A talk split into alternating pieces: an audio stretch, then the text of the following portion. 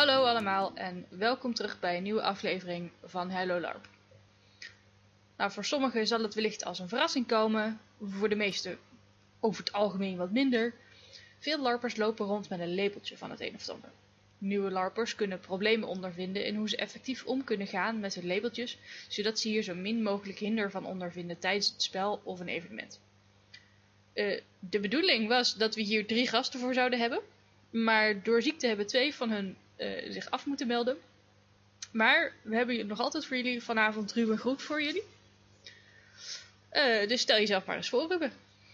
Hallo, ik ben Ruben. Ik larp nu, wat is het? Zes jaar zo ongeveer. Uh, ik ben begonnen bij de Bron, dat is 14, 17 jaar op Arcana. En dan ben ik op 11 iemand tegengekomen waarmee ik naar Boeien ben ik heb er niet alleen maar spelersrollen vertolkt, maar ik ga binnenkort beginnen aan het avontuur zijn van het NPC. En ik ben ook inmiddels een speler bij Adventures in Runelands met mijn kleine zusje. En wat vind je het leukste of raarste aan DARP? Uh, Het raarste, uh, dat is voor mij iets dat heeft te maken met het stickertje wat ik heb, het labeltje, wil je het noemen. Uh, ik heb altijd moeite gehad met knuffel vroeger. Klinkt heel basaal, jullie hebben allemaal van die geweldig grote verhalen, maar voor mij is het knuffel.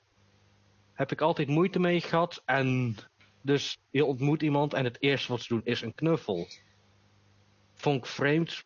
Inmiddels ben ik hartstikke verslaafd aan knuffelen. Kom een keer een knuffel halen, alsjeblieft. Maar ik ben er alleen maar blij mee. En het leukste is opnieuw met mijn labeltje dat iedereen er rekening mee houdt. Uh, meestal in het echte leven, het saaie leven, uh, komen mensen en die hebben dan iets. En als ik me daar in mijn eentje niet fijn bij voel, ook mijn mond pas ik me aan voor de rest. Op LARP heb ik keer of twee, drie een scène stilgelegd van hé, hey, ik heb dit en dit. Als ik vreemd reageer, neem het alsjeblieft niet persoonlijk op of zo, maar. En dus dan werd het spel gewoon aangepast. Dat vond ik hartstikke fijn. Ja, dat met de knuffels herken ik wel. Het, uh, het is gewoon echt ronduit vreemd de eerste paar keren dat wij kwamen. En dat, dat mensen je dan beginnen te knuffelen, dat je denkt, uh, uh, ik heb je like één keer gezien in het donker aan de andere kant van het veld. Moet het? Nou ja, het is meer zo van, hallo. Ja, zo kan je hem ook begroeten. Ja, nee, in, dat vind ik wel fijn. Uh, het is heel vaak het aanbieden, niet het dwingen. Dus ik heb ook regelmatig kunnen zeggen van nee, dit is niks voor mij. Ja, er is een, een, een tijdje terug. Uh, eh, is er ook een, ehm, in ieder geval bij Vortex, maar volgens mij ook wel breed, want ik weet het niet meer precies hoe het zat, is er toen een, eh, een ding over geweest uh, dat mensen het niet vonden kunnen. dat mensen elkaar zomaar gingen knuffelen en dat heel veel mensen daar problemen mee hadden. Ja, dat is zelfs op de LARP Nederlands groep, Facebookgroep voorbij gekomen. Ja, Klopt, dat was naar aanleiding van de hashtag MeToo. Ah, oké. Ja, ja, ja daar is toen inderdaad een heel gebeuren over geweest. En mensen te heel gekomen van nee hoor, kom mij gerust knuffelen. Of uh, nee, ja, eigenlijk liever niet. Maar ik, ik heb het altijd geaccepteerd, of weet ik veel wat. En uh, ja, ieder ding. Ik moet zeggen dat ik er...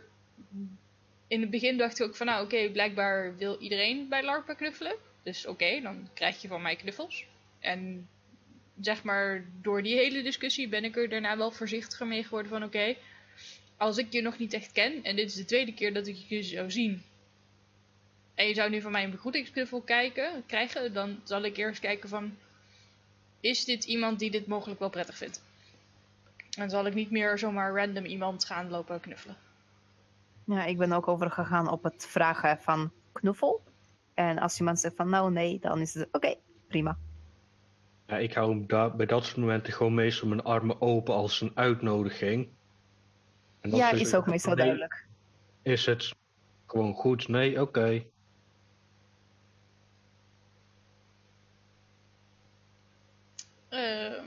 Maar de, eh, de discussie over het al dan niet knuffelen eh, is niet het onderwerp van deze avond. Of deze aflevering.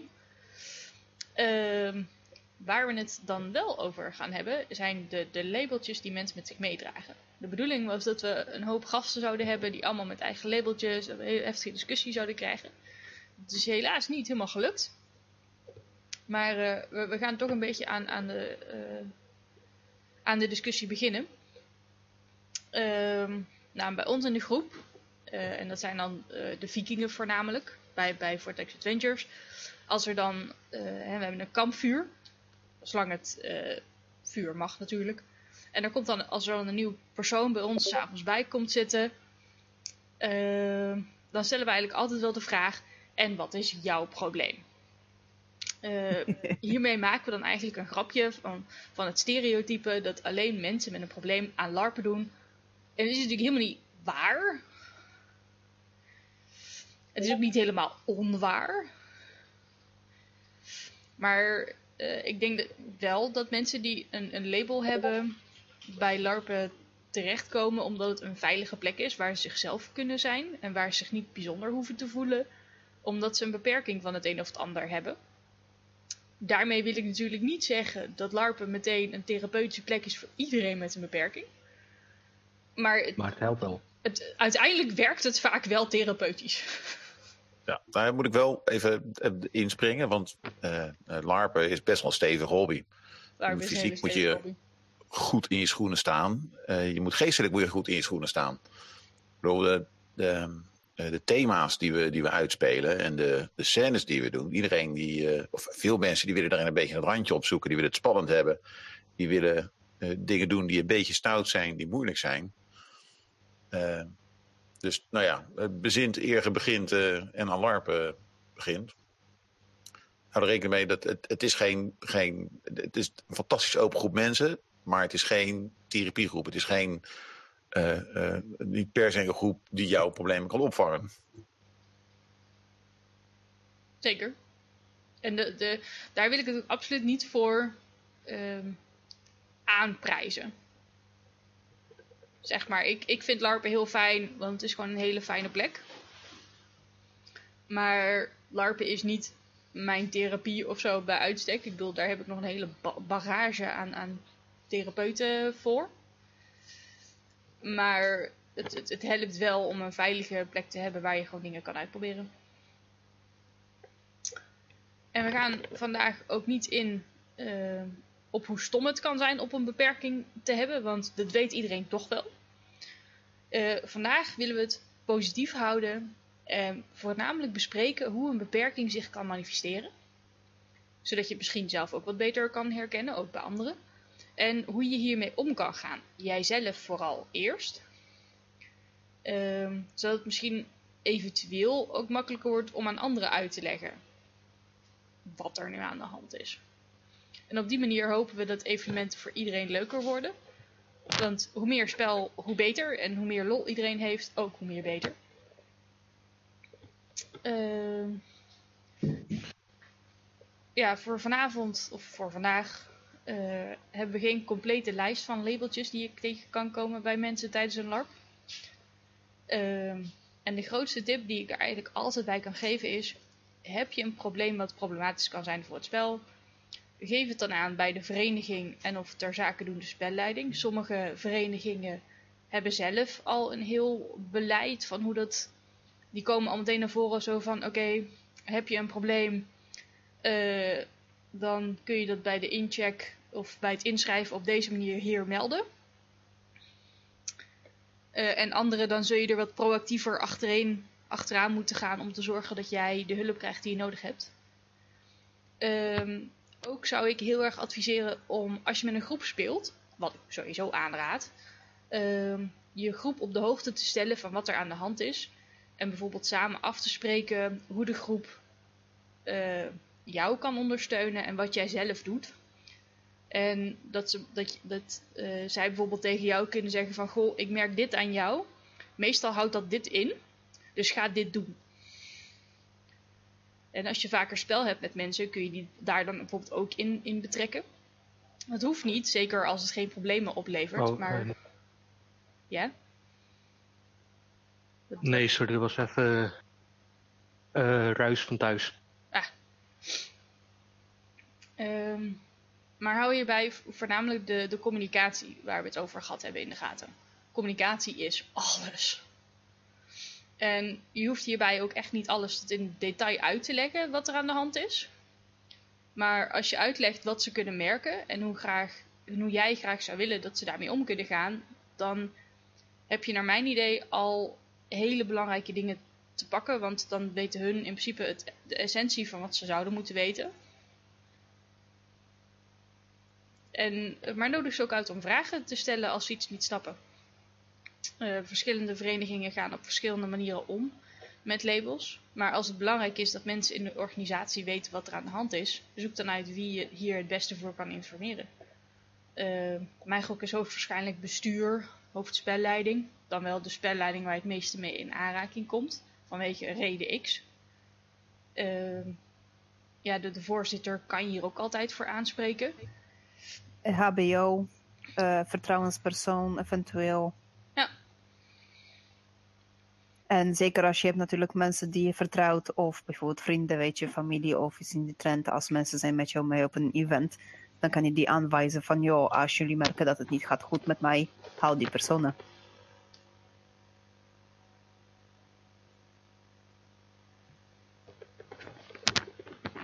Yep. Helemaal. Maar dan eh, gaan we nu eerst het verhaal bespreken. Of een aantal verhalen bespreken van eh, labels die je tegen gaan komen. En eh, Ruben, dan mag jij de, de, de aftrap doen. Wat is jouw probleem? Ik heb het labeltje PDD-NOS. Dat is een van de vormen van autisme, de restvorm. Ik heb, zoals ik dat zei, al zo'n 16 jaar loop ik daarmee rond. En ik heb er sindsdien eigenlijk mee leren leven. En ik hoor ook nog wel eens dat mensen zeggen dat ze niet door hadden dat ik autisme heb.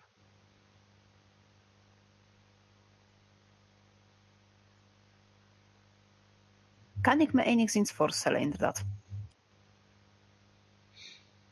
Dat, ik, dat beschouw ik als een compliment van jou.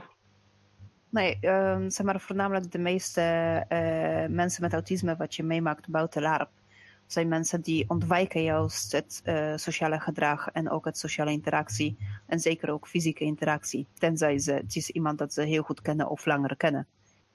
En ik zag jou regelmatig gewoon ook op mensen die je nog maar net ontmoeten, zoals ik bijvoorbeeld, gewoon op afkomen en gewoon begroeten alsof je ze al lang kent.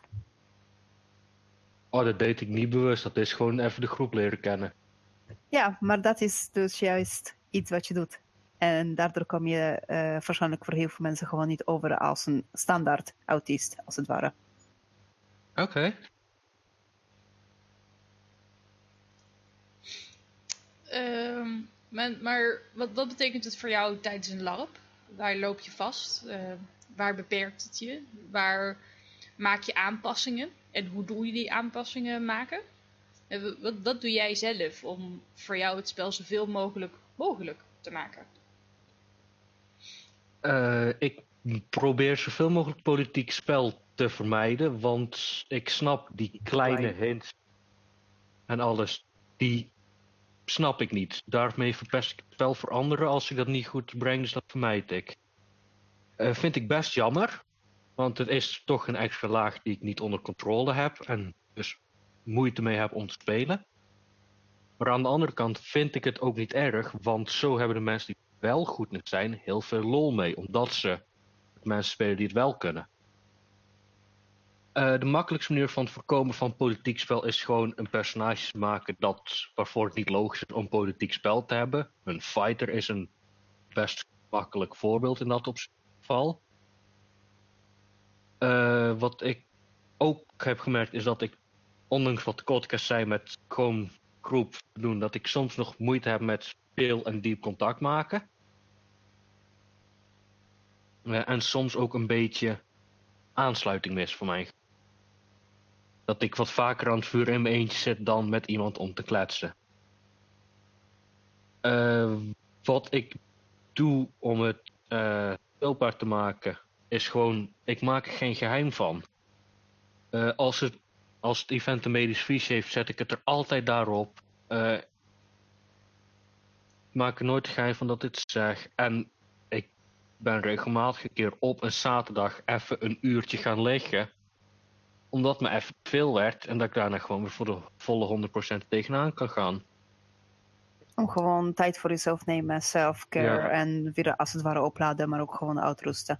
Ja. Ja, dat eh, hebben zelfs mensen die geen autisme hebben nodig. En zoals ik al zei, ik heb een paar keer het spel stilgelegd van hey, ik was op dat moment toch een politiek spel verzeild geraakt. Van hey, ik ga gewoon mijn best doen om dit leuk neer te zetten, maar weet je, kan dit niet. OC kan ik dit niet, dus IC zal ik het ook niet kunnen. Dus ik reageer soms wat vreemd of anders of traag. Eh, werd gewoon rekening mee gehouden, geen probleem. Dus dat was wel fijn. En ehm, wat zou jij nou graag tegen anderen zeggen die met jou eh, spelen? Eh, ik ben anders. Het is heel simpel. Ik ben geen normaal, tussen aanhalingstekens, mens. Ik heb iets. Ik ga het niet verbergen, ik ga het niet ontkennen. Ik heb autisme. En dat is nou even onderdeel van wie ik ben. Eh, het kan dus zijn dat ik anders reageer of iets. Kan gebeuren. Maar tijdens het spel probeer ik het altijd zo goed mogelijk vol te houden. Niet altijd slim. Maar ik probeer wel gewoon mijn personage altijd voor de volle 100% neer te zetten. En het is aan mijzelf het moment die me echt veel worden af te kappen. Zij het IC afkappen, zij het OC afkappen. Verder wat ik eh, voor advies kan geven is... Weet ik niet of dat voor iedereen met autisme geldt. Of alleen maar voor mij als je ziet dat het niet goed met me gaat, om wat voor reden dan ook, dat is meestal wel zichtbaar. Kom even naar me toe. Gewoon soms eens even een praatje maken. Prima. Soms een simpele knuffel alleen. al. Soms heb ik niet door dat ik niet lekker in mijn vel zit. Dus kom op me af. Als ik dan niet geen contact wil, dan is dat heel erg makkelijk te merken aan mij. Eh, Laat je, laat je het dan duidelijk merken, bijvoorbeeld als je wil geen contact of dat je hebt geen behoefte aan zoiets? Eh, dat heb ik meestal nooit 100% fysiek, maar het is wel gewoon echt te merken aan mijn hele houding en reactie. Dat niet iets is van, oké, hij komt op me af dat ik duidelijk nee zeg tegen die persoon. Maar gewoon mijn algemene houding en reactie mm, laat het wel merken, denk ik. Eh, en verder een algemene tip ook nog is, eh, die ik heb gestolen van een LARP-kanaal op YouTube. Check it before you wreck it. Zorg ervoor dat je, zeker als je weet dat mensen ergens last van hebben, dat je weet dat je binnen de grens blijft. Is heel erg lastig om te doen. Maar probeer het wel zoveel mogelijk. Dan houdt het spel voor iedereen fijn. Kwestie van wennen, denk ik een beetje eigenlijk. Ja. Eh, we- weet je toevallig nog welk kanaal dat is? Want dan ben ik wel heel nieuwsgierig. Eh, ja, dat is kanaal LARP House. Ik zal hem zo even sturen. Ik heb alleen de video's zo snel even niet meer kunnen vinden. Ik zocht hem een tijdje terug ook wel op.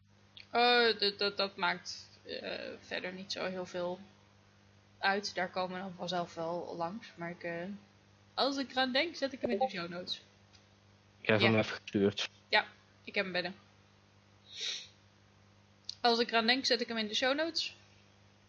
En anders, eh, jongens, gooi het op de Facebookgroep Hello LARP. Eh, waar is de link van dit YouTube kanaal? En dan eh, krijgen jullie wel eens nog. Ehm En ik gooi hem zo nog eens in onze channel. Ehm, ja. dankjewel eh, voor dit verhaal. eh. de, er komt sowieso volgens mij zo meteen nog een stukje over autisme, denk ik. De, misschien niet. In de, ik heb eh, inderdaad meerdere verhaaltjes. Deze die was eh, van een vriend van jou. Ja, klopt. Eh, ik ga er geen namen bij noemen, want ik heb niet gevraagd eigenlijk of het oké is. Dus ik hou het gewoon safe en gewoon zoals het was verteld. Mhm. ik heb op Facebook een oproepje gegooid van hey jongens, vrienden, allemaal mensen met wie ik meelarp. Ik ga binnenkort een podcast uh, aflevering houden over LARP met labeltjes. Nou weet ik van sommige mensen die mij hebben in het vertrouwen genomen over hun eigen labeltjes en verhaaltjes. Mm -hmm. Which is actually really cool. Want ik vind het fantastisch eigenlijk om te horen hoe mensen omgaan met hun eigen beperkingen en hoe ze het aanpakken. Uh, in dit verhaal uh, gaat het om iemand die heeft eigenlijk, naar mijn mening, vrij flinke aandoening. het is inderdaad ook een autisme, spectrum van autisme. Ja? Ja, en het is, even zoeken precies de naam, want dat is best wel een lange naam. Ja, die, die mag je inderdaad wel iets meer gaan uitleggen. Ja, klopt. MCDD, Multiple Complex Devel Developmental Disorder. Uh, zover heb ik het kunnen vinden op het internet. Houdt het in dat je uh, ontwikkelt niet alleen op een correcte manier, maar er mist gewoon bepaalde stadiums in je ontwikkeling. Nou ga ik even heel snel googlen, want ik ben het vergeten om te opschrijven wat het precies inhoudt. En uh, voor zover heb ik het gevonden eigenlijk op het internet. Uh, MCDD wordt, in, in, het Nederlands wordt het genaamd meervoudig complexe ontwikkelingsstoornis. Het is een ontwikkelingsstoornis die het midden houdt, een beetje tussen autisme en angststoornis. Ehm, het, komt, het wordt voornamelijk opgemerkt bij kinderen eigenlijk. En het kan al zelfs voor zesde jaar vastgesteld worden. Kinderen met deze stoornis hebben moeite met regulatie van emoties, gedachten en sociaal gedrag. Uh, een beetje woede wordt al gauw razernij. Uh, vaak ontstaat zo'n stoornis door een verstoorde informatieverwerking in het hersenen. En krijgt het kind te veel prikkels binnen, waardoor het overbelast raakt. Zo, ja, het is uh, zoals bij heel veel kinderen met autisme, is het verwerking van heel veel prikkels gewoon niet goed. En daardoor leidt het gewoon tot problemen. Nou, in zijn geval, uh, dat is wel een persoon van onze leeftijd, oudere man. Uh, als hij gaat dit horen, gaat hij me waarschijnlijk helemaal oud maken. maar in principe, uh, hij is ook een larper en hij larpt met deze labeltje. En zoals ik al zei, ik vind het zelf persoonlijk flinke labeltje. zoals hij heeft het beschreven, uh, hij legt het uit als een combi-stoornis van autisme en schizofrenie. Het brengt nodige problemen en aanpassingen mee, zowel in zijn leven als in hobby's. En zo heeft hij mij verteld bijvoorbeeld over een ritueeltje dat hij gebruikt om als het ware weer in het normale wereld te stappen na een LARP. Uh, bij, thuiskomst, bij thuiskomst gaat alles eerst de kelder in, gaat hij eerst een douche nemen om alle schmink eraf te halen, etc. En dan is hij weer zichzelf niet het LARP-personage, maar zichzelf. Uh, ik heb ook gelegenheid gekregen om uh, wat vragen te stellen over zijn lab labeltje. Want dit was oprecht de eerste keer dat ik erover hoorde. Waardoor ik was natuurlijk heel nieuwsgierig van wat houdt het in en wat voor invloeden heeft het bij hem. De invloeden dat MCDD heeft voor hem gehad in verband met LARPen. Uh, hij vertelde mij dat in zijn beginjaren kon hij heel erg uh, zijn boosheid en frustratie uiten in zijn personages. En later heeft hij het een beetje beter kunnen fine-tunen als het ware, zodat hij een wat meer all-around slechterik kon spelen. Oftewel, we hebben een villain. uh, Niks mis hij... met villains hoor. Nee, helemaal niet. Maar uh, hij doet het heel subtiel. Uh, want ik heb het meegemaakt uh, bij sommige personages wat hij speelt. En je zou inderdaad niet gaan zeggen dat je hebt te maken dat is met iemand die is een slechterik. ik heb ook gevraagd of zijn er bijvoorbeeld situaties wat hij ontwijkt vanwege zijn aandoening. dat is inderdaad ook zo bij, voor hem. Hij skipt bijvoorbeeld martelscènes. bij martelingen kan hij veel te veel veel te veel op ingaan. En daardoor kan hij dus een bedreiging vormen voor een ander. Uh, ik heb ook gevraagd of hij past zijn personages aan. Want ik kan me makkelijk voorstellen dat als je moet sommige dingen ontwijken vanwege je aandoening, ga je wel uh, bijvoorbeeld uh, personages aanpassen die, zoals Ruben heeft inderdaad bijvoorbeeld gezegd, die gaan sommige situaties gewoon niet meemaken. in zijn geval, dat doet hij inderdaad ook. Hij uh, past zijn personages, die hebben vooral dan rustigere achtergronden. Zodat zijn personage, maar ook hij zelf, een wat rustigere weekend hebben. als het ware. Dat vond ik best wel een hele goede oplossing. Want uh, oorsprong van je personage, dat bepaalt ook een beetje hoe jouw personage gaat uiteindelijk lopen. Ik had ook een vraag gesteld, um, juist, want met sommige aandoeningen, sommige labeltjes is het inderdaad beter om te aangeven uh, bij uh, spelleiding, andere spelers, uh, mensen met wie ga je meedoen, om rekening te houden met bepaalde, met jouw aandoening. Hij doet dat niet, merendeel omdat hij houdt dit gewoon voor zichzelf. Maar ook als hij het wel vertelt, dan is het aan een zeer select gezelschap. Zoals ik zei ook, het is geen kleine aandoening, geen kleine labeltje. Dus dat kan ik mij inderdaad heel goed voorstellen, dat hij dat liever zo houdt. Ja, dat is aan iedereen zijn eigen keuze. Ja, inderdaad. Maar ik vond zijn uh, oplossingen gewoon wat betreft zijn uh, labeltje en aanpakken van hobby, zoals LARP, uh, best wel logisch ook. Want MCTD heeft ook gewoon andere invloeden.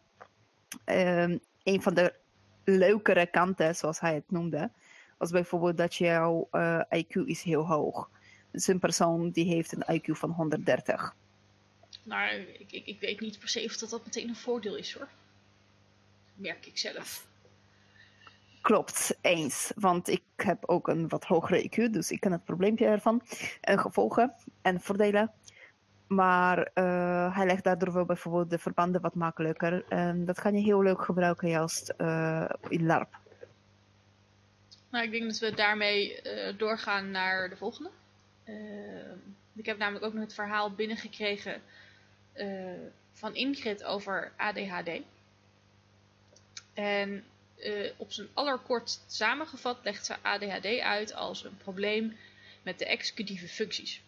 ADHD'ers, en daarmee scheer, wil ik, willen we ze natuurlijk niet over één kam scheren. Maar we moeten het even op een simpele manier uitleggen.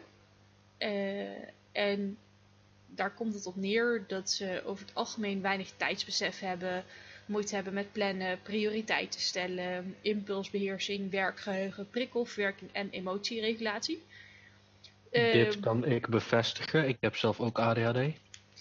Ja, en, soms vermoed ik het bij mezelf, maar ik heb geen zin om een labeltje achterna te jagen als het niet echt nodig is. En uh, vervolgens schrijft zij over wat zij mee heeft gemaakt uh, van de combinatie van ADHD en LARP. Uh, ik en LARP zijn nog geen goede vrienden. We zijn nog aan het aftasten, elkaar aan het leren kennen. In het spel zelf heb ik ervaren dat ik blij word van rituelen. Zingen, spreken, een offer, een gift, een vraag, een verzoek, een gezamenlijk doel. Een van de weinige momenten dat ik kon improviseren. Waarschijnlijk omdat rituelen op zichzelf voor mij bekend terrein zijn. En dat vind ik tegelijkertijd soms lastig, in een spelletje iets aanroepen wat voor mij persoonlijk betekenis heeft. Ik moet voor mezelf nog uitzoeken waar die grens ligt, wat ik thuis laat en wat ik meeneem. Een interessante zoektocht. Ik vind het beginnen met LARP dus ontzettend lastig. Voor mij is elk nieuw ding ingewikkeld, omdat prikkelverwerking en plannen en vooruitkijken ingewikkeld zijn. Maar ook omdat ik in het groot ervaar, emotieregulatie. Daarom vraag ik bij nieuwe dingen zoals een studie of nieuwe baan van tevoren wat er van mij verwacht wordt en wat ik kan verwachten. Hoe doen we de dingen hier? Op welk niveau, basically? Wat is de etikette? Vaak vinden mensen het moeilijk daar antwoord op te geven. Omdat dat op, om dat op te vangen kan het werken om in eerste instantie een beetje op sleeptouw genomen te worden. Iemand die een soort als vanzelf voor kan doen hoe het spelletje werkt. Wat ik echt wel jammer vind, is dat mijn prikkelgevoeligheid het heel moeilijk maakt om in het donker bij grote gevechten te zijn en dat LARP altijd aan is. En aan betekent prikkels. Ik heb nog niet uitgevogeld hoe ik de balans kan vinden tussen spel en rust. Ik ben geen uiterlijk hyperactieve ADHD'er. Ik hou ook niet van vechten, er gebeurt zoveel. Maar ik ben wel vaak druk in mijn hoofd en kan mijn hoofd er soms niet bij houden. Me lang genoeg concentreren om regels te lezen is echt een uitdaging. Regelboeken schrikken mij dan ook af. Ik ben veel meer op mijn plek bij doe iets gaafs en we geloven het wel. Of is het een goed verhaal, dan geloven we het wel. Ik heb nog geen succesverhaal, maar ik moet wel zeggen dat de LARP community aan zich onwijs supportive is. En dat is een groot pluspunt. Eh, daarnaast geeft ze nog als tip: ADHD'ers zijn heel goed in vergeten te eten en drinken. Niet zozeer voor haar een ding, maar absoluut een ding. True. Vooral het drinken. Daar hebben alle larpers moeite mee. Ja. Uh, uh, is niet helemaal mijn vakgebied, maar ze schrijft dus dat ze. Uh, dat ze nog niet zo goed weten hoe ze met al die, al die prikkels om moet gaan. Zou dat niet op een gegeven moment slijten als je een tijd in deze hobby rondloopt? Ja. Um, ik, ik, ik merk inderdaad zelf dat um, hoe vaker ik dingen heb gezien en heb meegemaakt, hoe minder het kost om prikkels te verwerken. ik wil ook even graag inspringen. Ja, ik heb dat ook in het begin dus ook. En hoe je dat kan verwerken is voor mij even zaterdag een uurtje rust nemen. Maar het gebeurt ook steeds minder. Want die prikkels, die raak je aan gewend. Krijgt een soort weerstand er tegen. Denk ik. Dat je het vaker meemaakt, dus dat minder hard binnenkomt. Uh, je mij... maakt het wat vaker mee, dus je raakt eraan gewend, dus je raakt niet meer overgeprikkeld, want je hoeft het niet opnieuw, uh, als het ware, een nieuwe prikkel verwerken. Ja, maar het is al een bekende iets. Ja, ik denk dat dat een hele goede uitleg is.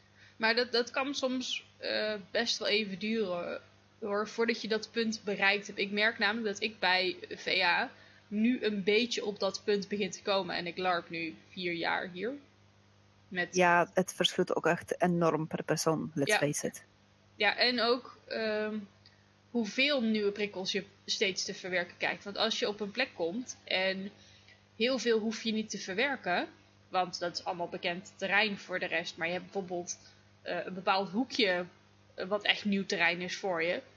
Nou, dan hoef je alleen maar daar te focussen en dan kan het best wel sneller gaan. Maar ik heb echt zo de pest aan als bijvoorbeeld een supermarkt besluit weer compleet de inrichting te veranderen.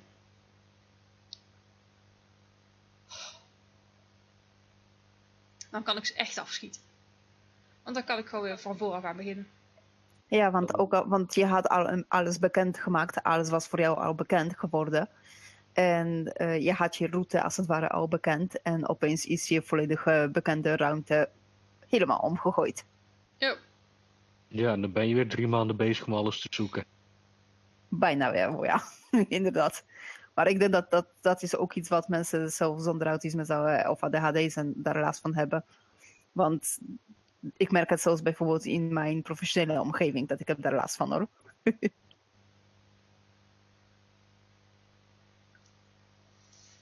um, ja, en uh, ja, dat, dat is gewoon echt een ding. Maar heel, veel larpers hebben een probleem met uh, genoeg eten en drinken. En op tijd eten en drinken ik, eh, ik, ik, ik heb redelijk wat mensen op mijn lijstje staan van mensen die ik regelmatig wat eten en drinken of zo moet voorschieten. Of, zeggen, of ze zeggen van moet jij eens niet wat gaan eten of drinken. En dat zijn echt niet allemaal ADHD'ers of mensen met autisme. Um, nou, dan uh, om er wat, een beetje wat vaart in te houden, uh, gaan we verder met het volgende. Um, en dat is een posttraumatisch stresssyndroom verhaal van Miriam die, is, uh, en die schrijft het volgende. In 2009 ben ik geïntroduceerd in het LARP door de hulpverlening. Ze is namelijk ook scout en toen nog bij de EH medische EHBO-stam, die de medische ondersteuning bij onder andere ook Vortex Adventures en Omen deed en of doet. In het najaar van 2009 had ik de stoute schoenen aangetrokken en ben ik als personage mee gaan spelen. Vijf dagen later zat ik in het vliegtuig naar een grote woestijn. Toen ik daarvan terugkwam, zo'n vijf maanden later, kwam de summoning. Er was toen nog niet zoveel aan de hand. Tijdens dat evenement werd ik als genezer. Men zei namelijk dat het handig zou zijn om je eerste personage dicht bij jezelf te houden, dus een priester-genezer combi gemaakt.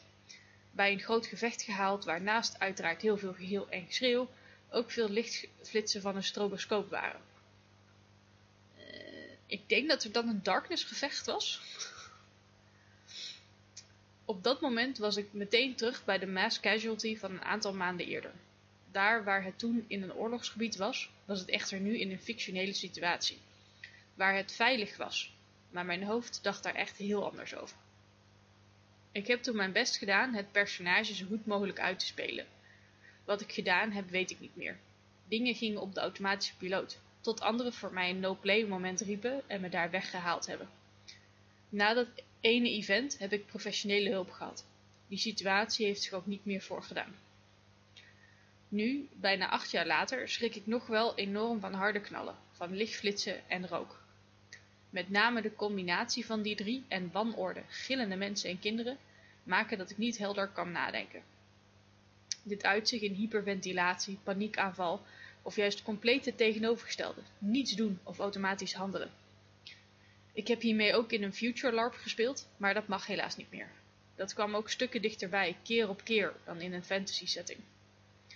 De mensen die mij kennen weten hoe ze met me om moeten gaan, mocht er iets gebeuren. Mensen die het niet weten, hoeven hier ook geen rekening mee te houden. Dat kan immers niet. Spelleiding is vaak wel op de hoogte en die weten ook wat ze kunnen doen.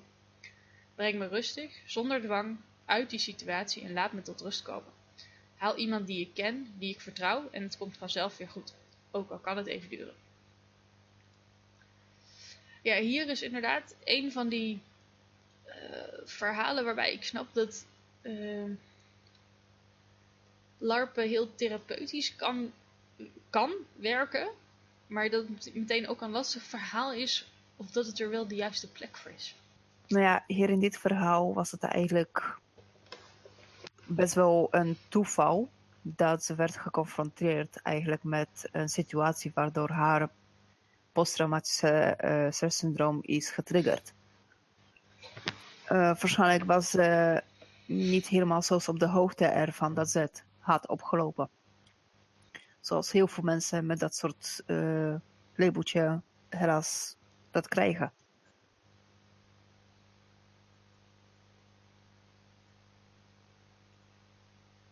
En om eerlijk te zijn, PTSS kan je heel erg lang verwerken. Zelfs je hele leven lang.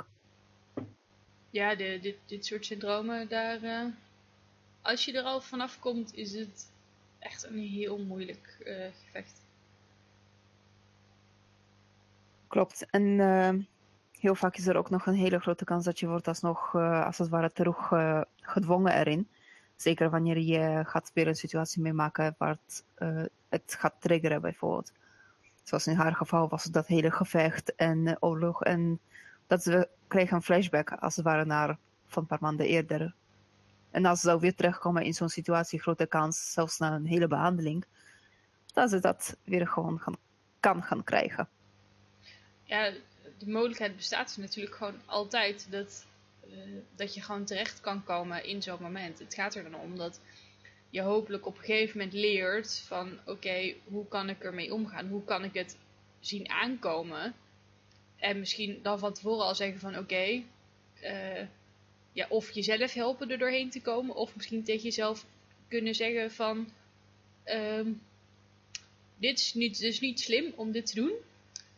Dus ik ga nu die kant uit, een andere kant uit. Ja, Zo, ja uh, heel veel ervaring heb ik er natuurlijk ook niet uh, mee hoe dat zoiets precies werkt en wat daarin wel of niet mogelijk is. Uh, beter gezegd, ik heb daar nul ervaring mee.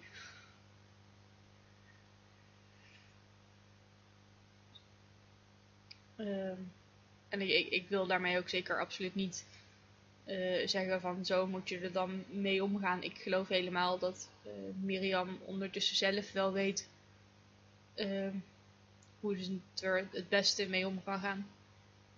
Klopt, inderdaad.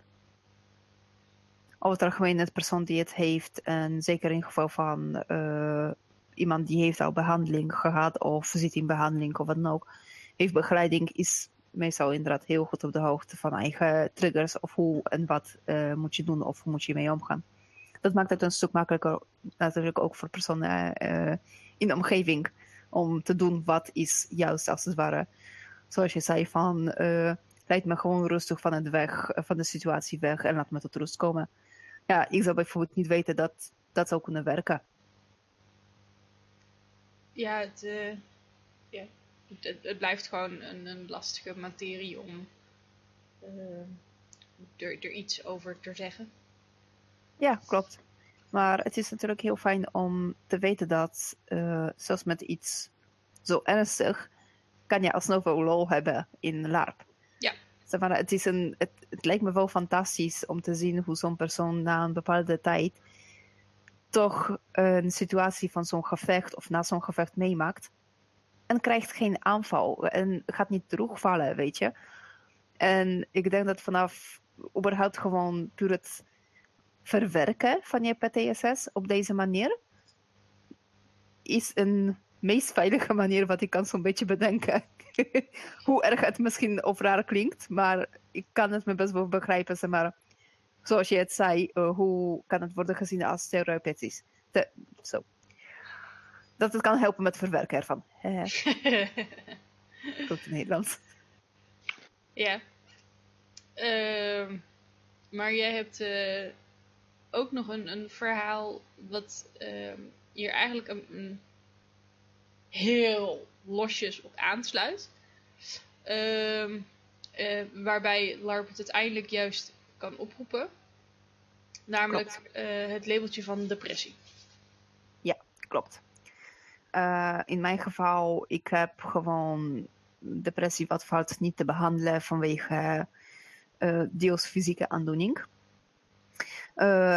maar in principe uh, mijn hersenen verwerkt bepaalde hormonen gewoon niet of in mindere mate.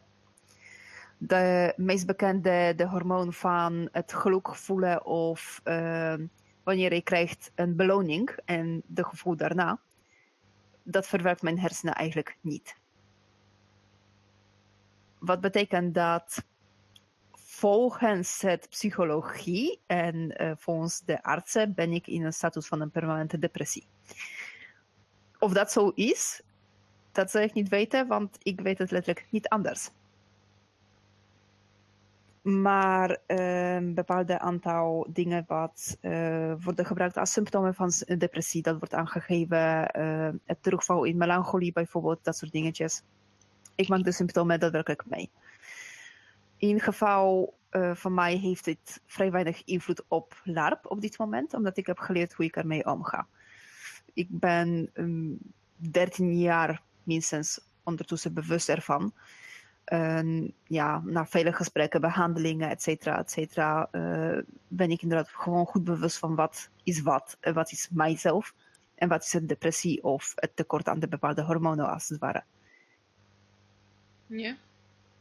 Ik maak wel uh, vaak mee dat mensen die hebben depressie, krijgen vaker LARP, tijdens een LARP een aanval van depressie als het ware. Het is niet zo raar op zich, want uh, tijdens LARPen je neemt heel vaak afstand van jezelf daar. Je speelt een personage die heel vaak problemen oplost waar jij zelf mee kan zitten. Of is nodig voor iedereen, of dat iedereen is er voor die persoon. Of je maakt avonturen mee die jij nooit in je normale leven zou meemaken, want ja, moderne leven is gewoon anders. Dus je krijgt te maken met dingen die je uh, heel vaak mist zelf in je eigen leven. En dat kan zorgen ervoor dat uh, mensen krijgen als het ware een confrontatie met zichzelf. Bij depressie zorgt dat eigenlijk voor als het ware een harde klap in je gezicht. En dat kan soms eindigen met een uh, angstaanval, paniekaanval. gewoon een angstige reactie op geen reden zelfs, letterlijk dat. Of omdat iemand heeft, geweigerd om mee te doen aan een ritueel. Omdat die had iets anders te doen. Dat soort dingetjes. Het verschilt natuurlijk per persoon hoe je omgaat met depressie. Hoe uh, ga je mee om met aanval van dat soort dingen.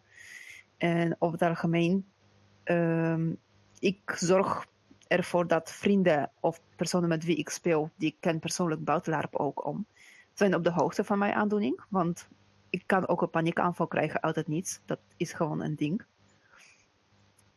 Maar ik zie geen nut ervan om bij EHBO of bij uh, vertrouwenspersoon of bij de orga aangeven van hey, ik heb dit labeltje.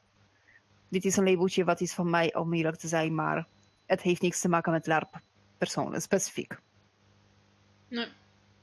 Al moet ik wel zeggen dat uh, ik ervaar veel uh, dissociatie tijdens het larpen. Uh, het echte wereld is ver weggeduwd. ik heb mijn telefoon uitgezet, ja, Mijn telefoon staat alleen als wekker in mijn tent, als het ware. Eh, ik denk niet aan mijn werk, ik denk niet aan thuissituatie. Ik denk gewoon aan die dingen allemaal niet.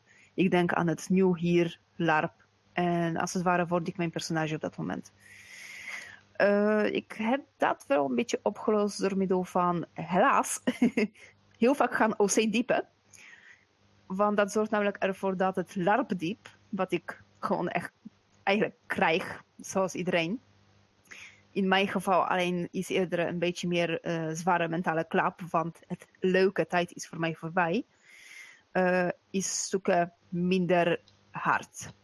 Het, ja, het komt nog steeds wel hard aan. Maar dan probeer ik nog wel altijd te denken vooral aan de positieve dingen dat ik heb meegemaakt, de avonturen wat ik heb meegemaakt. En dus langzaam afbouwen als het ware. Ja. Depressie over het algemeen is helaas wel um, nog altijd een taboe. Het wordt bijna niet besproken, het wordt bijna niet uh, kenbaar gemaakt. En we hebben natuurlijk uh, heel vaak van bekende mensen meegemaakt dat het uiteindelijk uh, gewoon had een tragische einde. En in principe, dit kan iedereen overkomen. Uh, depressie, het is vastgesteld dat in principe iedereen maakt depressie ooit mee in hun leven. Want uh, het grootste deel van de gevallen heeft te maken, net als in mijn geval, met hormonen. Ja. Ja.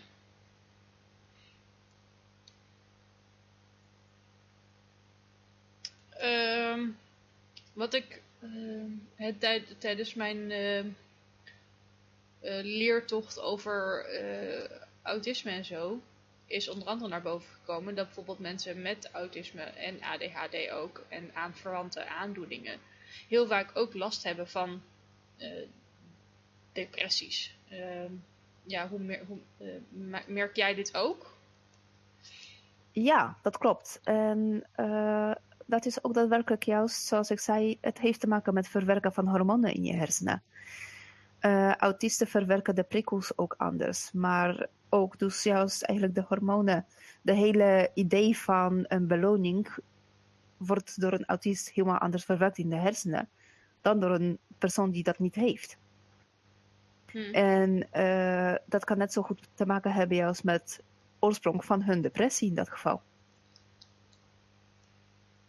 al um, het verschilt van wel welke type, welke spectrum van autisme heb je en daadwerkelijk ook welke type van depressie wordt er eigenlijk vastgesteld, om het zo te zeggen. Want er zijn ook wel verschillende soorten. En in principe, groot deel van mensen die hebben autisme, uh, krijgen depressie vanwege isolatie. Ja. Dat betekent bijvoorbeeld uh, niet genoeg sociale contacten. Betekent niet genoeg naar buiten gaan. Hey, let's face it, uh, het zonnetje, uh, frisse lucht, dat doet iedereen goed. Autist of geen autist. Klopt. En in principe, uh, mensen met autisme hebben heel vaak de neiging om zich te opsluiten in een eigen wereldje. Dat eigen wereldje is ook hetzelfde wat mensen met depressie doen dat sluit op elkaar aan, waardoor uh, autist die heeft eigen wereldje, is geïsoleerd gewoon, heel simpel gezegd en plat gezegd, vraagt een beetje, triggert het een beetje uh, van depressie. Dus je zoekt het buitenlucht niet op, je zoekt mensen niet op, je zoekt de bepaalde types contacten niet op. Uh, je gaat jezelf niet meer stimuleren om de hormonen van gelukkig de hormonen van beloning te aanmaken. En daarmee, als je hersenen heeft al sowieso al moeite met die dingen verwerken, kan je daadwerkelijk gewoon echt depressie gaan uh, triggeren. Ja, bij jezelf gewoon eigenlijk een soort van aanroepen, denk ik dan. Bij all means, hè. Ik ben geen specialist. nee, nee, de de verhalen die zij over hoe mensen met autisme zich afzonderen en alles, dat klinkt iets te bekend in mijn oren, ja. Maar ik wist niet dat het ook echt kan leiden tot depressie. Dat kan daadwerkelijk leiden tot depressie. Het, uh, het heeft voornamelijk echt te maken met je sluit je af. En jezelf afsluiten kan nooit leiden tot iets goeds. Nee. Nou ja, dat klopt. En bij een eh, depressie is het dan ook nog vaak zo dat je dan eh, de behoefte er echt niet voor lijkt te hebben. En het ook eigenlijk allemaal te veel is om het te doen. Dus dan isole- isoleer je je op dat moment eigenlijk alleen maar meer. Als je met, in de combinatie met autisme. Klopt. En het is dan heel moeilijk om dan eigenlijk bijna die cirkel te doorbreken. Eh, omdat je ook gewoon Klopt. dan de, de energie op een gegeven moment niet meer hebt om eh, ja, sociale dingen te gaan doen. Of dingen überhaupt te gaan doen. Of ze nou sociaal zijn of niet. En ja, dat is dan gewoon echt heel erg moeilijk. Klopt. In eh, mijn geval was het ook op een bepaald moment zover geweest dat ik zat inderdaad ook op dat randje, als het ware. Ehm, gek genoeg heeft het mij toen geholpen. eh, het begon met aanpassing van een dieet. Ehm, ik was gewoon niet goed aan het eten. Heel simpel. Daarna was het een aanpassing van eh, omgeving. Zorgen ervoor dat ik heb veel meer, veel meer licht eh, in mijn huis, in mijn kamer. Eh, andere kleuren, meer dingen dat mij stimuleerden. Boeken, tot aan planten, tot aan gewoon van alles en nog wat. En ik moet even heel erg nodig naar het toilet. Ehm, ja, dat, dat zijn. eh, Met, met het afsluiten en alles heeft Lart mij ook geholpen. Want op zo'n moment word ik gedwongen om contact te maken met mensen. Ja. En word ik gedwongen om frisse lucht te ademen. Want ik ben buiten. Ja, wat, wat dat betreft voel ik me na een LARP-weekend altijd echt alsof dat ik op vakantie ben geweest. En dan vind ik het ook altijd echt super fijn. En daarna ben ik gewoon even helemaal niks meer waard. Klopt.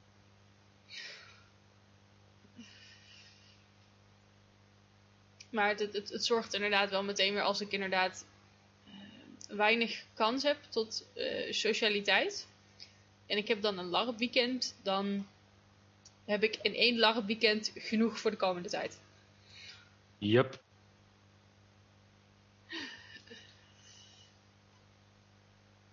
Zo, dat was even echt op en neer rennen. Ik zit hier gewoon te theeluiten thuis, omdat ik heb het koud.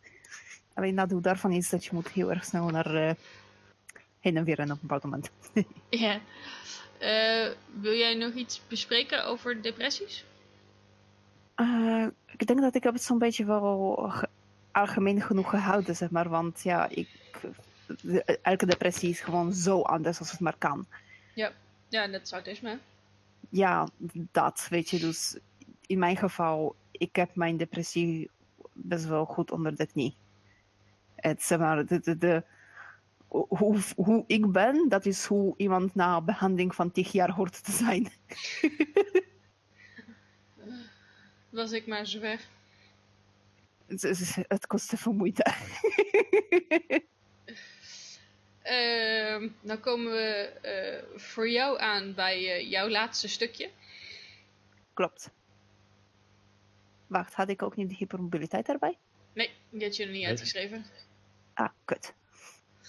Jammer. Eh, andere keer. Eh, Ja. ja. Kom vast van een vervolg op, zijn genoeg labeltjes. Ja, zeker. En we krijgen nog waarschijnlijk meer toegezonden ook van andere mensen. Ik, ik hoop het. Ik hoop echt dat, dat mensen ons meer verhalen gaan sturen. Want daar wordt deze podcast echt zoveel beter van. Jo, dat komt wel goed. Ik eh, ben aan het spammen en aan het vertellen aan mensen en zo, dus het eh, komt vanzelf wel, joh. Give it some time. Luisteraars, vertel je vrienden. Vertel het ons. Vooral dat. Maar goed, jouw laatste trauma voor vanavond. Ehm, dat is een trauma wat eh, in mijn geval niet heel veel mensen zijn op eh, van de hoogte. Nou, nu wel. Ehm, hierbij, mijn coming out. Eh, ondanks het lichte toontje is dat eentje dat helaas komt heel veel mensen ook bekend.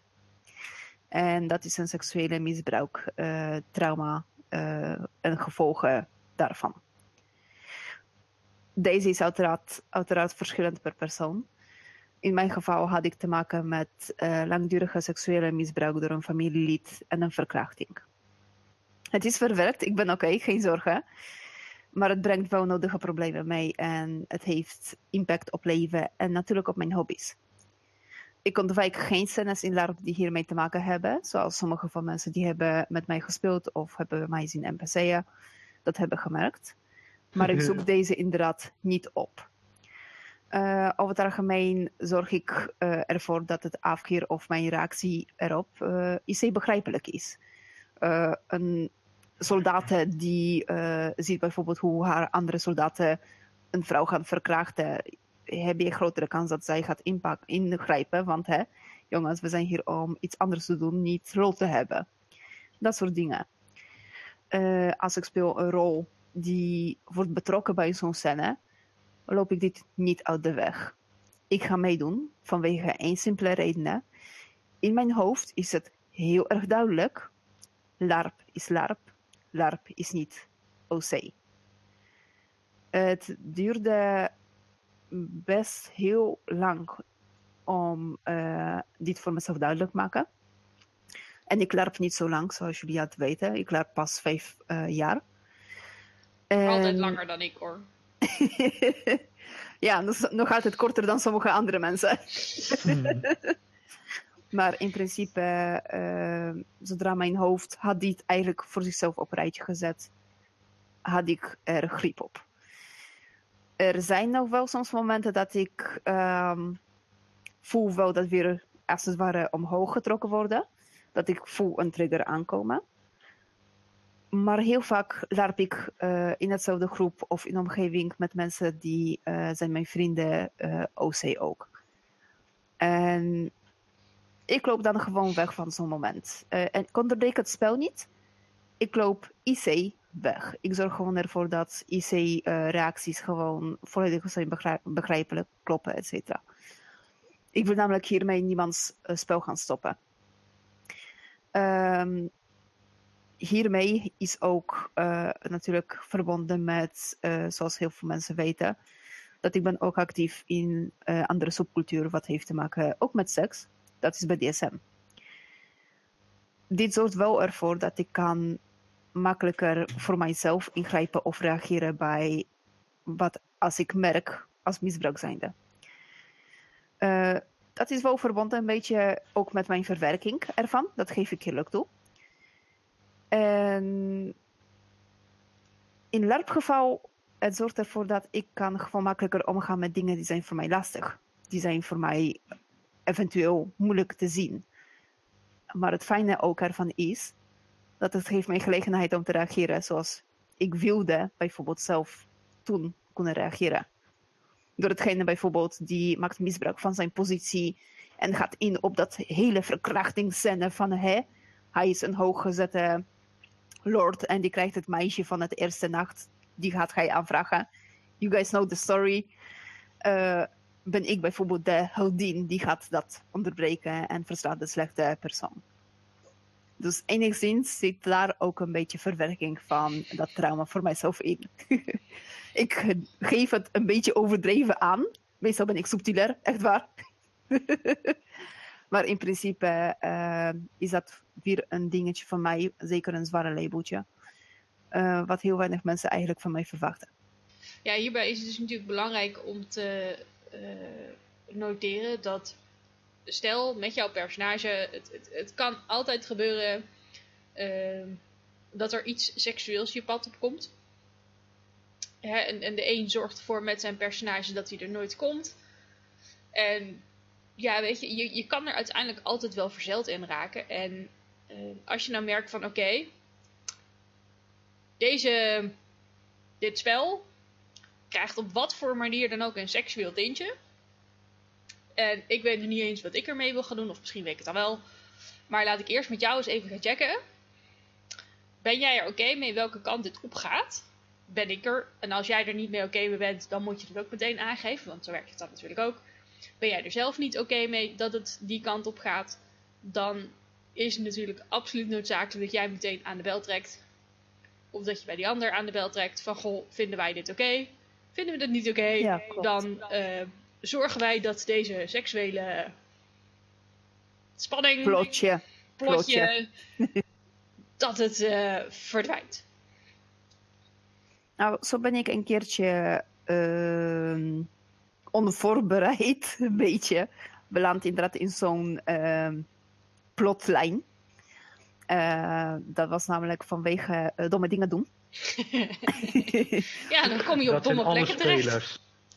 Waar was een groep spelers op een bepaald moment eh, beland in een demonen nachtclub. met, een, Dat begint al goed. met een heel erg zwaar tientje aan BDSM. Ja, dit dit klinkt als een fout verhaal. het, eh, ik geef eerlijk toe, het was een fantastische moment. Want puur alleen het feit dat de team van NPC's heeft zoiets gewoon neergezet om, ik geloof het was om één uur s'nachts. En eh, er was, het, het was gewoon een tent vol. Muziek en alles erop en eraan. Echt waar. Het was geweldig. Was het ook bij Ravenskeep? Yep. Ja, de, de, de roze ridder. Nee, dat was een Oh. volledig andere ding. Roze Ridder is ook een ding, maar dat is iets anders. maar eh, van tevoren eh, kregen wij wel een waarschuwing van spelleider erover. Die ging met ons even gewoon OC zitten en bespreken. Dit is ongeveer wat jullie kunnen verwachten. Jullie komen in zo en zo omgeving. Hebben jullie daar moeite mee? Is er iemand bij jullie die dit niet aan kan, die dit niet wil, eh, noem maar op. Zeg maar wat, waarom, of wat kan ik het beste doen, of eh, hoe kan ik dit anders voor jullie, aanpakken. Hij heeft ook uitgelegd dat heeft te maken met een plot wat we zijn inbeland. Waardoor we konden het niet echt ontwijken, maar hè, je kon altijd dat anders aanpakken.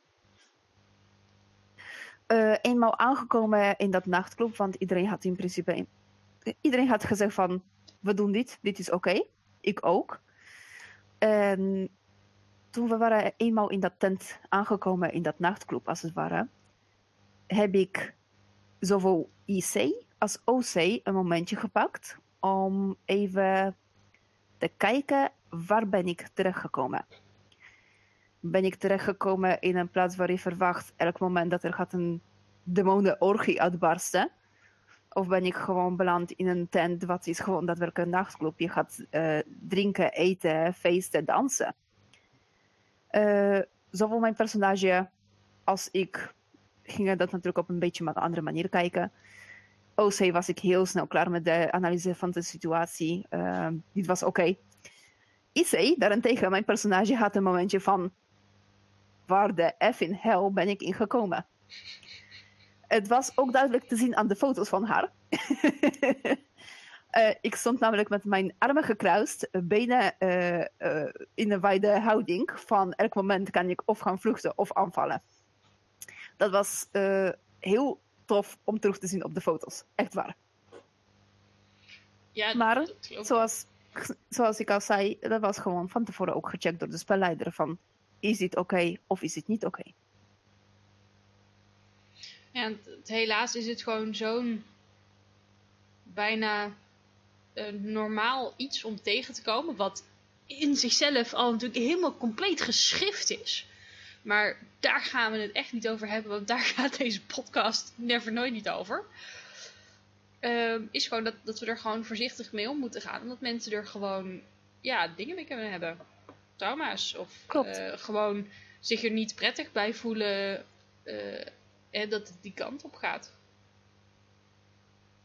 En het eh over het algemeen gewoon een handige systeem is gewoon... Kan dit? Ja, nee. De de licht, eh, stoplichtensysteem. Groen, geel, slash oranje, rood. Dat soort dingen. En inderdaad, als. eh eh, wat, wat Mark?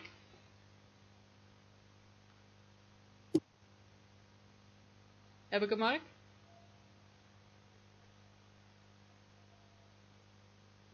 Jazeker. Oh, kijk eens aan. We hebben een Mark. Het leeft. Het leeft. Ehm, heb, heb jij dit soort ehm, thema's als, als ook wel eens meegemaakt? Ga je die eigenlijk juist uit de weg? Ehm, Ik denk dat ehm, de, de, eh, bijna alle spelletjes dit uit de weg gaan. Of het in ieder geval niet verwerken als eh, onderdeel van een groot overkoepelend plot. de, Als ik in gedachten teruggrijp, dan denk ik dat de ene spelletje is waarvan ik weet dat ze het expliciet verwerkt hebben. Dan waren dat spelletjes die ook specifiek probeerden eh, nou ja, moeilijke thema's aan te snijden. denk je aan vol- eh, Obscurus, toch? Obscurus, precies. Eh, maar het ging over de cultus en, en nou ja, de seks als middel werd gebruikt om, eh, om dingen te bewerkstelligen. Maar alle andere spelletjes, in principe als spelleider ga je het hele thema uit de weg. Het bestaat niet. Het speelt geen rol in je verhalen over het algemeen. Ook, ook Ravenskeep, volgens mij wat ik er gezien heb, ik ben ook een paar keer geweest. Het, het, eh, er worden goede grappen over gemaakt. En we hebben het fantastisch bordeel waarvan ik vrij zeker was dat geen enkele van de vrouwen daadwerkelijk een vrouw was. Eh, maar het is geen, zeg maar in het, in het, in het verhaal Ravenskeep, in, in eh, het spelleiderteam, is er niemand die zegt, en nu ga ik er lekker een plot schrijven en het gaat alleen maar over seks. En er komt seks in en seks is een onderdeel van mijn verhaal. Het, het is veel te riskant, het is veel te makkelijk om mensen ermee te raken. Volgens mij gaan we het als spelleiders actief uit de weg. Eh, het is eh, reden voor een poll, denk ik zo. Nou, dat staat natuurlijk los van eh, wat spelers onderling bedenken en onderling voor scènes opbouwen. Daar hebben wij niet zoveel over te zeggen. Nee. Ja, ik, ik, ik weet dat ze er bij Boeia een stuk minder moeilijk over doen. Eh, en dat daar ook met spelleiding dan ook gewoon echt verkrachtings... Nou, scènes worden dan niet echt daadwerkelijk uitgespeeld. Hè. eh, ze wachten dan in een, in een rustig kamertje, maar het wordt wel overduidelijk gemaakt wat ze aan het doen zijn. En... eh, ja, seksuele intimidatie is ook wel echt een ding wat, wat je daar echt tegen kan komen. Ik, Maar dan eh, neem, ik aan, dan neem ik aan dat ze daar van tevoren, net zoals Kolka net beschreef, dat er ergens een moment is dat spelleiders dit aankondigen of dat mensen weten waar ze aan beginnen voordat ze naar Boeia komen. Ik speel bij boeien en alhoewel ik de scènes nooit heb meegemaakt, ja, dit is wat ze zullen doen. Dat durf ik met 100% zekerheid te zeggen. ja, ik ja, heb een special meegemaakt van Boeia waar dat was ook een beetje sprake van. Let's face it. En dat was de Monster Tudor special. En het ging eigenlijk om eh, ja, specifieke raas die gewoon überhaupt intimidatie gebruikt als lifestyle, simpel gezegd. Lady Lust. Ja, dat is. En in principe, eh, het was van tevoren aangekondigd door de spelleiding en de orga. Dit is een eh, special dat kan best wel tegen de grenzen aanduwen en dat soort dingen. Die special is ook alleen op uitnodiging, toch? Klopt, inderdaad. En eh, dat werd duidelijk ook van tevoren gemaakt hoe, wat, waar. Er was gewoon een hele dag besteed aan een workshop voor de NPC's. Zodat wij wisten hoe en wat wij ermee omgingen, wat wij, deden, wat wij gingen doen, hoe wij gingen doen. Maar ook een training bijvoorbeeld in eh, theatervechten, in theater eh, manieren van pakken van iemand aan de haren slepen, dat soort dingen. Wat is nog steeds intimidatie, maar op dat manier doe je gewoon niemand pijn. En daar ging het ook vooral om.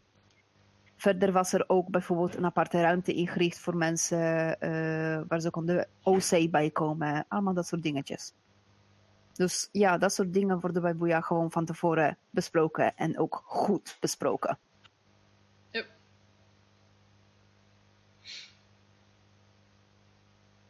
En ze, eh, zelfs niet alle NPC's doen daaraan mee hoor. Ik ken er toevallig eentje die Klopt. eh, dat soort scènes prachtig vindt om te doen. Maar die er ook absoluut zelf voor zorgt dat eh, als hij dan zoiets met iemand, eh, met een speler gaat doen, of zelfs maar met een andere NPC, dat hij met beide partijen checkt van oké, ehm, dit gaat er ongeveer gebeuren.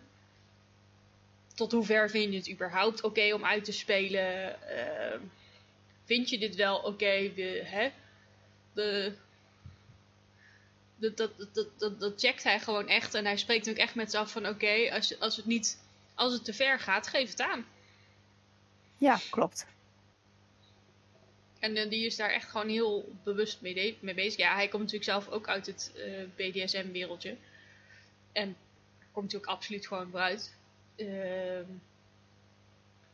en, maar die, die weet ook, zeg maar, uit dat wereldje weet hij ook gewoon precies van oké, ehm, hoe kun je dat het beste afstemmen? Wat het moeilijk is bij, eh, met dit thema is, en even buiten waar we het net over gehad hebben, de, trauma's en mensen die je eh, onbedoeld raakt op plaatsen waar je ze helemaal niet wil raken in het spelletje. Eh, dat het ook een thema is dat volgens mij veel te makkelijk misbruikt wordt door mensen, ehm jeetje, eh, hoe zeg ik het, politiek? Door, eh door geldneven die eh, eh, feitelijk het spelletje misbruiken eh, ehm, om dingen te, jeetje, om dingen te bereiken die ze normaal gesproken helemaal niet zouden durven. Het is, het is, het is geen puur spel, zeg maar. Het is een, een buitenspelse motivatie die ze, Om een beetje de viezerik uit te hangen, bedoel je? ja, Ja, Om het minder politiek gebeurt, te zeggen. dat- dat- ja, en dat gebeurt net iets te vaak. En om al die, eh, om, om de schijn überhaupt daarvan te vermijden, denk ik, of in ieder geval ik, laat het thema rusten. Ja. Ik, ik denk dat het ook per vereniging verschilt hoe dat je ermee om kan gaan. Want ik bedoel, kijk, bij, bij bijvoorbeeld een evenement zoals Obs- Obscurus ehm, zit het in de verhaalleiding, dus verhaallijn, dus je kan er gewoon niet omheen. Weet je, maar dat weet je dan ook, als je daar van tevoren aan begint, dat je dat mee kan gaan maken. En dan kun je van tevoren zelf al wel bedenken hoe dat je ermee om kan gaan. En, en dat soort shit en hoe ver je wilt gaan en al dat soort dingen. Maar ehm, weet je, bij, inderdaad bij iets als Vortex Adventures is dat niet wat er in ehm, het verhaal over van, van de vereniging, zeg maar, naar voren komt als zijnde dit is een ding. Want da- daar, daar zijn gewoon. eh, daar spelen gewoon heel veel andere ja, thema's, zou ik willen zeggen. Het, het hele idee is een hele andere opzet. Ik geloof dat het ergste wat we mee hebben gemaakt zijn eh, slaven.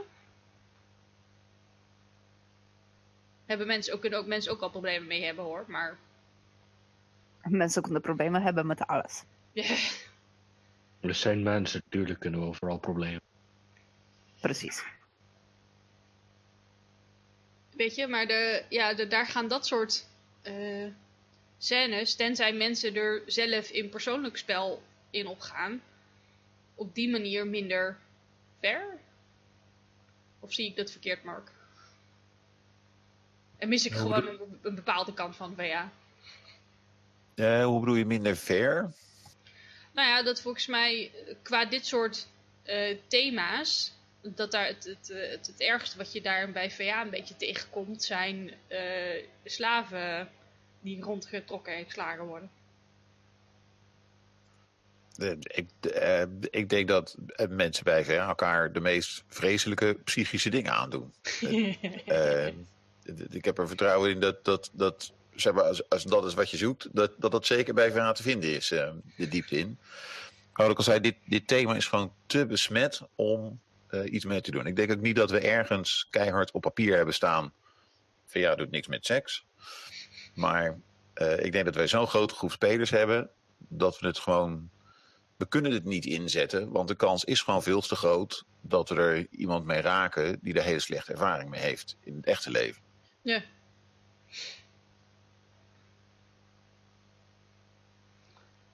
Dus ik weet niet of je dat meer of minder ver kan noemen. Ik denk dat, dat het het VA's er gewoon ehm, eh, qua formaat en eh, qua waar spelers voor komen, eh, niet het evenement voor is. Ja, om even op dat formaat terug te komen. Heeft, heeft jullie ervaring wat dat betreft met... ehm, Oh, duizend keer kan je die naam zeggen. Eh, die grote larp in Duitsland. Drakenvecht? Ja, ja, Conquest? ook. Allebei. Eh, nee, maar ik ken wel mensen die daar spelen. En Eh. hebben ze, ja. Ik ook, dus als het moet kan ik ook even wat rondvragen. Hier. Nou, het, het, het is meer van. ehm, weten jullie zo uit die verhalen of dat dat ook of dat dat dingen zijn die daar wel bijvoorbeeld naar voren kunnen komen? Nee, weet ik niet, sorry. Nee, durf ik ook niet te zeggen. Nou ja, de- eh, dan eh, gaan we daar zeker in een aparte aflevering nog een keer op terugkomen. Op, eh, Naar mijn beste weten van de verhalen, wat heb ik over het algemeen eigenlijk van, die, van mijn vrienden gehoord erover. Ehm, seksuele thema's komen daar niet echt voor. Hm. En ik bedoel, het zijn niet echt verhalen wat je makkelijk gaat skippen als je verhel- vertelt over een, het geweldige en geniale evenement wat je hebt meegemaakt en dat soort dingen. Want dat zorgt ook een beetje voor een bepaalde soort spanning. Dus mensen slaan dat meestal niet over uit de verhalen. of ze verbergen het liever. Zo van, hier wil ik niet aan terugdenken. Ja, maar dat is iets anders. Meestal zorgt dat ook ervoor voor een bepaalde leuke verhaaltje en zo, hè. Ja. Nou ja, in een andere aflevering gaan we zeker terugkomen op Drakenfest dan wel Conquest. Maar eh, voor nu gaan we het nog even over eh, trauma's hebben. En eh, labeltjes. Ehm, ja, in een... eh, mijn, labeltje... eh, ik weet niet onder welk, welk labeltje je het wil gooien. Gooi het onder faalangst. Gooi het onder psychische trauma's zonder specifieke bron of zo. Doe er je ding mee. Ehm, in een eerdere podcast heb ik bijvoorbeeld al verteld dat ik heel slecht om kan gaan met, met spanning. Ik ben tijdens LARP bezig om daar beter eh, mee om te gaan. Ook buiten LARP ben ik daar heel erg druk mee bezig. Eh, en afgelopen summoning was een pracht voorbeeld van hoe ik daar eh, zelf mee om probeer te gaan. En hoe ik graag heb dat anderen mij daarbij kunnen helpen. De summoning was voor iedereen intens, snaren stonden super gespannen en je kon aan iedereen merken dat de spanning vaak te snijden was. En zoals gewoonlijk werden we om de haverklap ergens heen geroepen omdat er iets moest gebeuren, want woe, de wereld stond op het punt van, van, te gaan, van vergaan. En dat was ook zo, dus er moest rete veel gebeuren wilden we nog iets kunnen redden. Eh, op zondagavond was dat het Pentagon en het Altaar der Goden, alle twee rituele plekken. En de hele sfeer was gespannen. En Ehm, ja, ik zit veel in mijn kamp en ik krijg dan niet alle informatie te horen of ik krijg niet veel informatie te horen. En ik probeerde eigenlijk in allerijl uit te zoeken van wat er op dat moment spe- specifiek aan de hand was. En ehm, ja, ik vond het zelf een beetje heel leem dat mocht heel de vortex vergaan dat ik daar niet eh, bij zou zijn omdat ik ehm, het te spannend zou vinden. Ehm, mogelijk.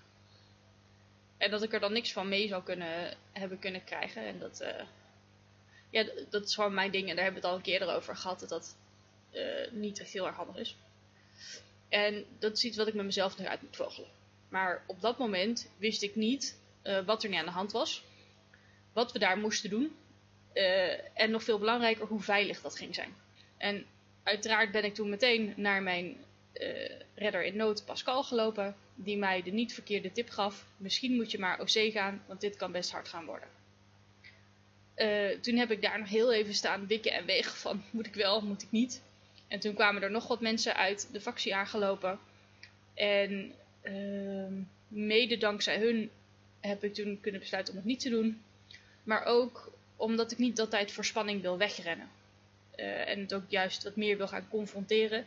En zien dat het niet altijd slecht is, dat er spanning is. En dat ik tegen mijn lichaam kan zeggen: Ja, er is spanning. Nee, dat betekent niet dat ik in mijn tent moet gaan duiken in angst. Eh, mijn vikingen waren natuurlijk al daar druk bezig. En daar moest ik nog komen. En toen heb ik iemand van die, die groep gevraagd: van, Wil jij met mij hand in hand eh, samenlopen naar daar? Zodat ik gewoon iemand had om vast te houden. En dat heeft ze gedaan. Eh, zij is hand in hand met mij rond gaan lopen op zoek naar mijn vikingen. En die heeft me toen uiteindelijk ook overgedragen aan een van mijn vikingen.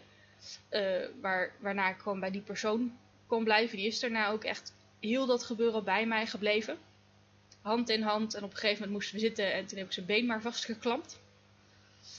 Ehm nou, omdat ik natuurlijk een dipperlint draag, moest ik natuurlijk ook opletten dat mocht het vechten worden, dat ik dan uit de buurt kom en blijf. Ehm ja, en dat, dat was toen best wel lastig om op dat moment in te blijven schatten van oké, wordt dit vechten, wordt dit dringen, wordt dit problematisch? Wat fuck is er aan de hand? En niemand weet dat en niemand kan je dat vertellen. En dat maakt zo'n situatie dan uitermate, uitermate lastig om mee om te gaan voor iedereen. Um, maar uh, het langste, belangrijkste, waar iedereen rekening mee moet houden, is dat als je merkt dat iemand OC vastloopt in het spel, en dat je dan desnoods met het OC-teken van jouw vereniging even vraagt: hey, ik zie dat je het ergens moeilijk mee hebt, wat kan ik doen? Moet ik je even naar iemand toe brengen of ergens neerzetten? En over het algemeen weet die persoon met het labeltje precies wat hij of zij nodig heeft op dat moment. En het kan ook precies prima zijn dat iemand op dat moment zegt: Oh, met mij is er niks mis hoor, mijn, dit is gewoon mijn poppetje. En dan uh, kan je het verder IC uitzoeken of dat je er dan wel of niet iets mee doet met die persoon. Misschien denk je wel, nou oké, okay. uh, zolang jij het niet bent vind ik het prima en ga ik je verder lastigvallen met lastige vragen. Heb ik namelijk ook wel eens meegemaakt hoor, dat, uh, dat ik tijdens het event of achteraf vroeg van, hé, hey, ik, ik noteer dat je het best wel lastig had. En dat het antwoord kwam, nee, het ging met mij eigenlijk best goed. M mijn personage was gewoon super schrijnig. Ja, Game Boy. ben ik blij dat je het leuk hebt gehad. Hmm. Dat het niet jij, jij specifiek was die daadwerkelijk een probleem had. Uh, nou, de, de, uh, dat was het over deze aflevering over labeltjes.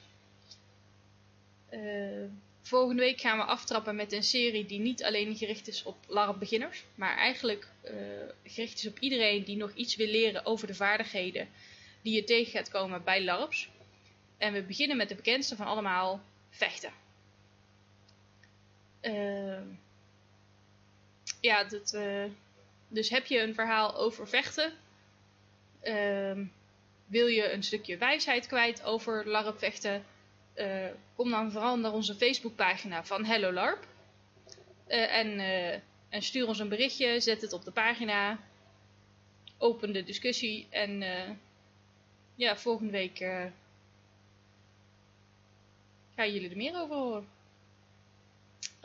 Voor nu, het was een lange aflevering. En mogelijk dat we in de toekomst nog een aflevering gaan doen, gaan wijden aan het meer uitdiepen van specifieke labels. Vind je dat een tof plan? Vind je het een onzinplan? Wil je er aan meewerken? Uh, vind je dat we er vooral onze mond over moeten houden? Laat het ons dan alsjeblieft weten via onze Facebookpagina van Hello LARP. Uh, met deze verhalen hopen we dat jullie meer plezier kunnen beleven aan deze mooie hobby en er zo min mogelijk hinder van ondervinden. Vond je dit nu een geweldige aflevering en denk je hier wil ik meer van luisteren? Nog voor de rest, dat kan. Abonneer dan op de Patreon page YFMC voor 5 dollar of meer. Uh, krijg je to eerder toegang tot nieuwe podcasts en de notities van de show nog voordat anderen deze kunnen horen. Hier vind je ook nog meer geweldige LARP-gerelateerde projecten van mij waar je deze op de voet kan volgen.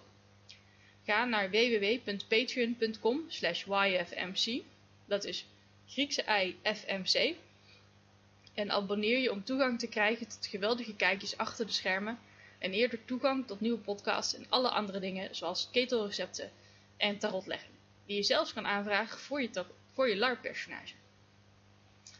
Tot volgende week!